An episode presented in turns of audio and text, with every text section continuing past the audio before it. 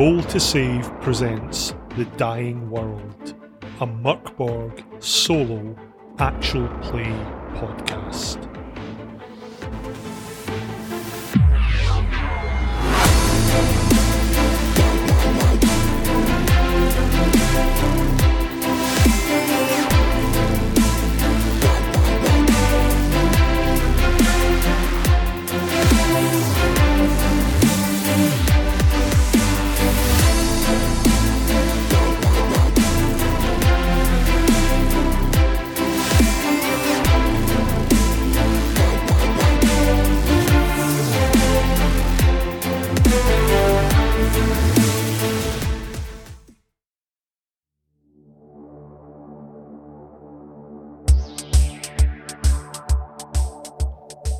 Previously on The Dying World, we meet our party of adventurers travelling from Garfdale in Kergus to somewhere called Duendahop.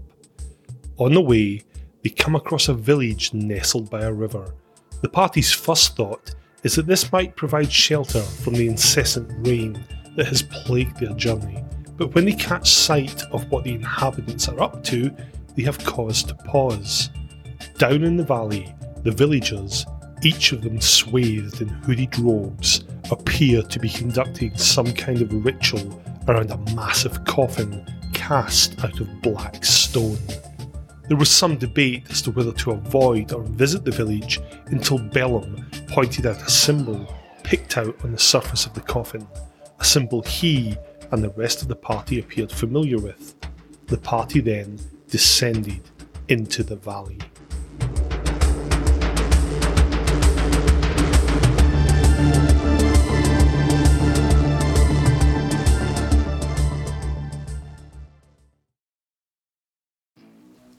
Bellum's mind's eye, their approach to the village would have been sufficiently intimidating to cow any potential opposition. Dressed in his bulky furs, and with his shield strapped to one arm and his cruel spiked flail wielded in the other, he was an impressive figure. Flanked by his two compatriots with arrows nocked to their bows, and with the sky dissolving into a mess of purples, greys, and reds behind him, he confidently strode down the hill through the rain toward the village. Beneath him, the villagers stopped what they were doing and turned to face the approaching party. Bellum smiled to himself and gave a little flourish with his flail. The dying light caught its edges and they gleamed magnificently. The wind rustled at his cloak, and he imagined it flowing behind him heroically.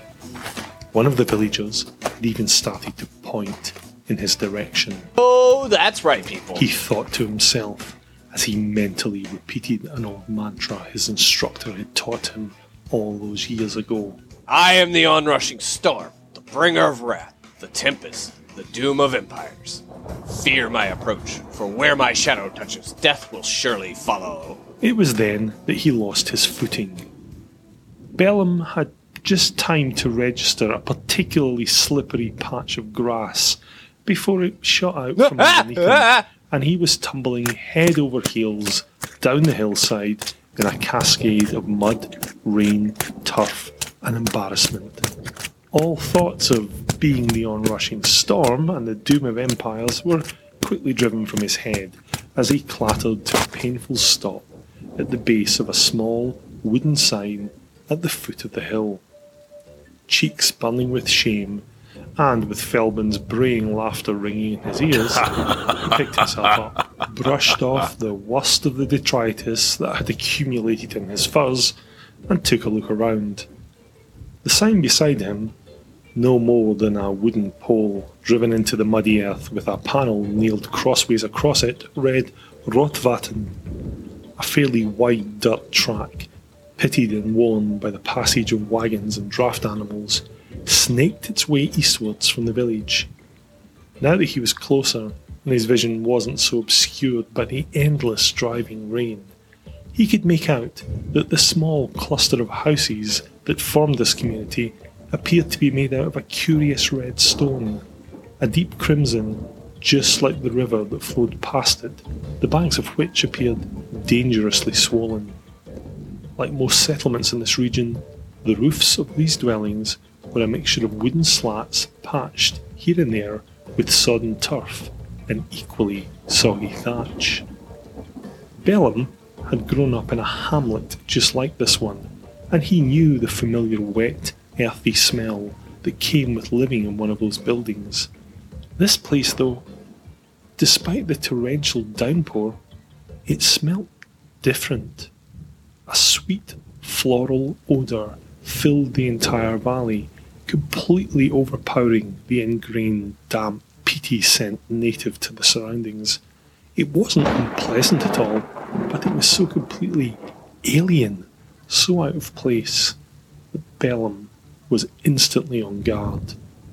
He took in the meagre fields that surrounded the village, a mess of green stems fighting for survival amidst a sea of mud and weeds, but nothing there could account for the musky perfume that filled the air.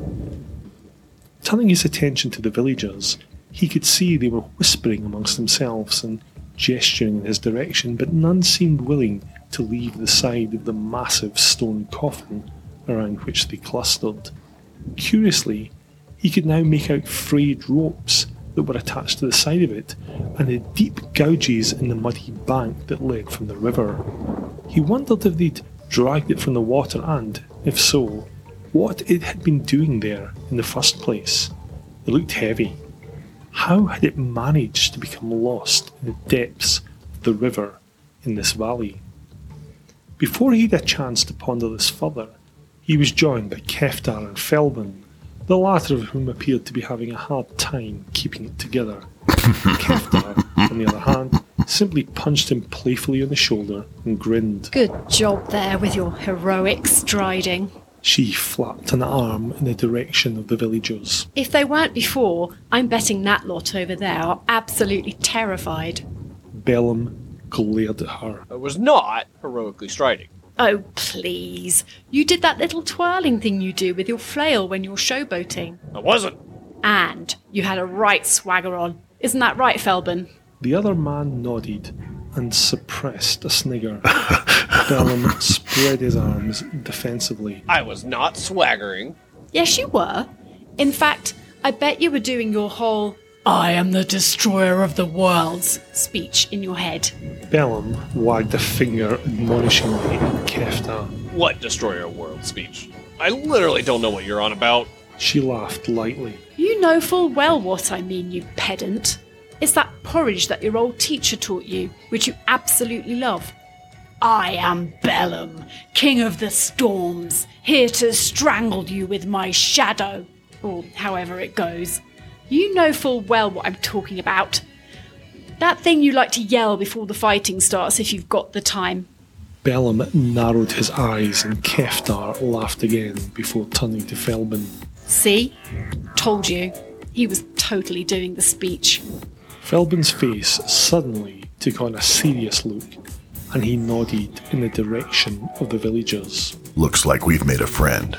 Bellum and Keftar both turned to follow his gaze and were surprised to see that one of the villagers was making his way across to them. Holding the hems of his robes so they didn't drag in the mud, he was in the process of cautiously and comically stepping over puddles to reach them. On a couple of occasions, he seemed to totter precariously when faced with a particularly wide one. Keftar turned back to her companions. Am I going to be the one to say it? The other two looked at each other and shrugged. He's a fatty. For the masses trying to scrape a living from the wastelands of Kergus, having enough to eat was always problematic. The inclement weather and muted sunlight made growing crops difficult, and the legions of horrors hiding in the dark forests and mist shrouded hills meant that livestock, unless properly guarded, frequently carried off into the night. To top all of this, the people of this land were just so downright mean and horrible that banditry was frequently seen as a far easier and profitable career than nobly tilling the soil. It was therefore surprising, if not somewhat unsettling, to see someone of the size and girth as this villager. Ten silver says he's a cannibal. Bellum held up a hand to shush him. But now the villager had completed his inelegant dance across the puddles and had trotted over to them, still holding the hems of his robes like a nervous debutante about to attempt a curtsy. The garment he wore was voluminous, but nevertheless did nothing to disguise the man's bulk. His face was a mass of jowls and chins, out of which stared two piercing blue eyes, and long matted blonde hair fell away from a widow's peak to cascade messily down his back. He wasn't tall, but his mass was such that his presence was undeniable. Bellum nodded to the stranger. The name's Bellum. The man thrust out a pudgy hand, its stark pink surface calloused and rough. The hem of his robes landed in the mud with a wet plop. Oh, come on. Sorry, not you. Apologies. I'm Volda. Welcome to Rotvatten. Bellum spread his arms and nodded first to the shield and then to the flail before shrugging. Behind him, Felban shook his head and sighed. Volda chuckled throatily. Don't worry. No offense taken. You and your friends, please. We mean you no harm.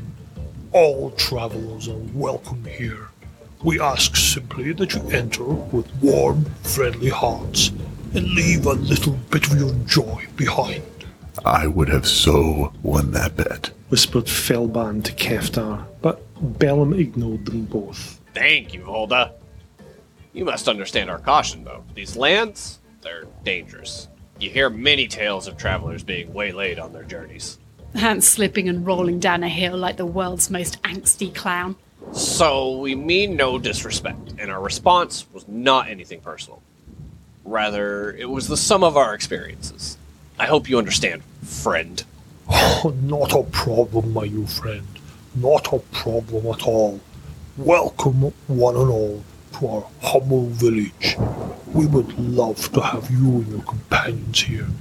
After you dry off by our fires, we would greatly appreciate news of the outside world. Although we get traders from time to time, news rarely travels from your direction. He pointed at the hillside, and Keftar suppressed a snigger and tapped Bellum on the shoulder. I'll bet news never travelled so rapidly downhill either. Before Bellum could respond, Volda chuckled and turned back to the village. Your timing is also auspicious. We are just about to feast. We would be honored if you join us. Our tradition says that new faces at the table brings new luck for the season. If Fat Boy over there breaks out a knife and fork, I'm heading for the hills. Bellum shook his head. We really don't want to intrude, and we certainly didn't mean any disrespect. Clearly, well, you know, with the coffin and all. Look, all I'm saying is that if we've disturbed a funeral rite, then we shall be on our way. We really didn't mean to interrupt, and certainly didn't intend to cause any offense. From behind him, he could feel Keftar frantically tapping him on the shoulder again, but he ignored her this time, choosing instead to focus on the villager. Volda spread his robed arms and smiled. His gleaming white teeth were unsettling. Dentistry was not an art practiced with any frequency or at all in the dying world. You misunderstand, Bellum. You are not witnessing a funeral, but a celebration, for the basilisks have provided most generously to us in our time of need. Times have been hard, but our devotion has been great. They have listened, and they have provided. Your arrival here is a great omen. My fellows see you as harbingers of good fortune. From behind him, he could feel more incessant tapping on the shoulder. Angrily, he whirled to face Keftar. What is it now?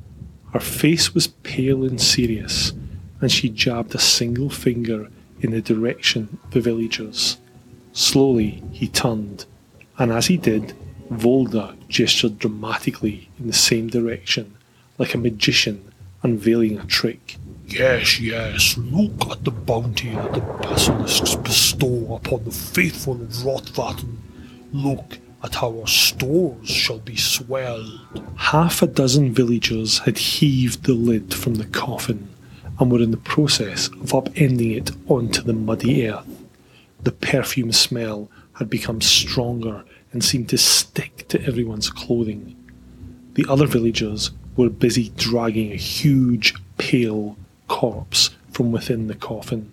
Its skin was ashen, almost grey, but appeared strangely smooth. Where the villagers pawed and hauled at it, it seemed to compress wetly, like it was made of sponge or jelly. From its back sprouted two membranous wings, whose delicate opaque surfaces were shot through by thick black veins. Each hand was made up of three long, bony digits which ended in cruel curved talons made of thick, yellowing bone. Most disquieting of all, though, was its head. The mouth was a mass of vicious fangs yellowed with age, and from between which lolled a long, snake like tongue, the tip of which split into barbed forks. One massive eye dominated the rest of its face, the surface of which was milky white, and beneath which could be just made out a massive, unseeing pupil. Volda licked his lips greedily. Will you join us at the feast the gods have provided us? The three companions glanced nervously at each other.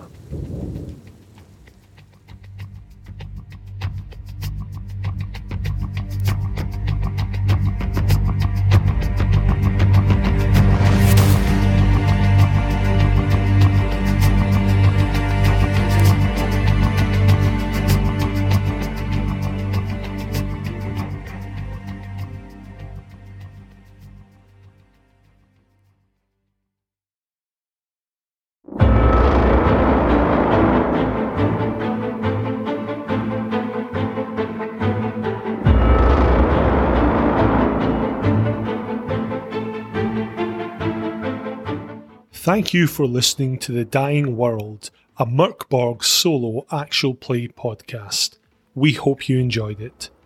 I'd like to offer my heartfelt thanks to our amazing voice actors.